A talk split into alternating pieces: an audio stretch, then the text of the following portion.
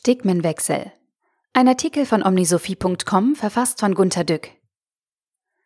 Da ziehen sie in Herrscharen aus, die Stigmatisierung und die Diskriminierung in unserer Welt auszurotten. Es wird Inklusion und Vorurteilsfreiheit gefordert und gepredigt. Zum Beispiel kein Bodyshaming mehr, also kein Stigmatisieren des Aussehens. Kein Stirnrunzeln bei Kopftüchern oder anderer Hautfarbe. Niemand soll sich schlecht fühlen, weil ihn die Blicke der Vorurteilsträger treffen. Wie könnte das gehen? Vielleicht mit geduldiger Kommunikation, einem willkommenskulturellen Bekanntmachen der Vorurteilsträger mit den Stigmatisierten und natürlich mit allgemeiner Menschenzugewandtheit, wie sie die Religionen in vermeintlich verschiedenen Schattierungen predigen. Ringparabel von Lessing. Diese ruhige Geduld geht heute verloren. Die Entstigmatisierer wollen schnelle Erfolge sehen. Sie agieren zunehmend ungeduldig. Sie wenden sich nicht mehr gegen die Stigmata an sich, sondern gegen die Leute, die andere Menschen durch den Filter des Stigmas anschauen. Gegen die, so will ich sie nennen, Vorurteilsträger.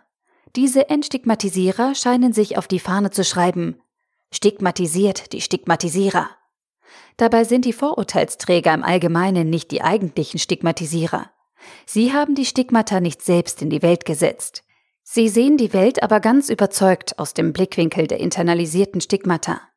Sie haben viele solcher Wahrnehmungsmuster geerbt und per Erziehung übernommen. Sie wissen oft gar nicht, dass sie Vorurteilsträger sind.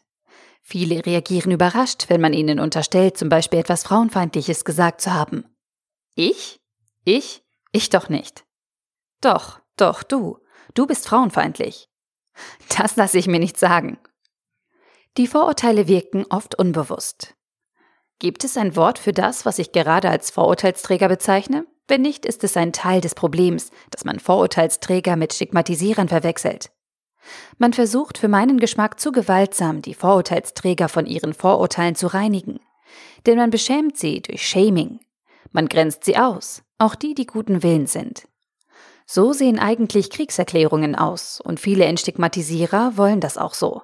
Sie versuchen es bewusst mit der Brechstange.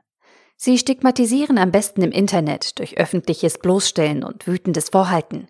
Du hast dies und das gesagt. Und sie stigmatisieren jede Art von Verteidigungsversuchen, insbesondere, man wird ja wohl noch sagen dürfen. Sie stigmatisieren Zuhören und aufeinander zugehen. Die Gräben werden größer. Der Hasspegel steigt, weil die Adressaten, die als bewusste Stigmatisierer persönlich angegriffenen Vorurteilsträger zurückschlagen.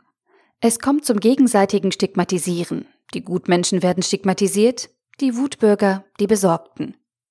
Das Stigmatisieren wirkt, zwar nicht unbedingt im Sinne der Entstigmatisierung, aber die Beschämung klappt hervorragend.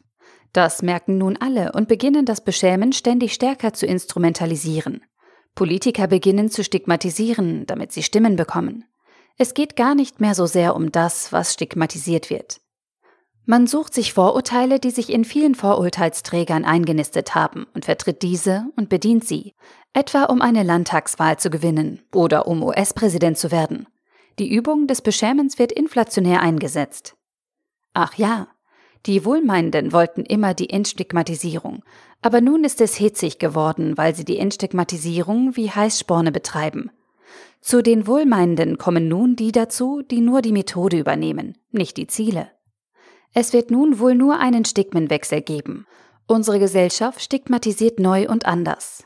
Die Ungeduld regiert. Der Artikel wurde gesprochen von Priya, Vorleserin bei Narando.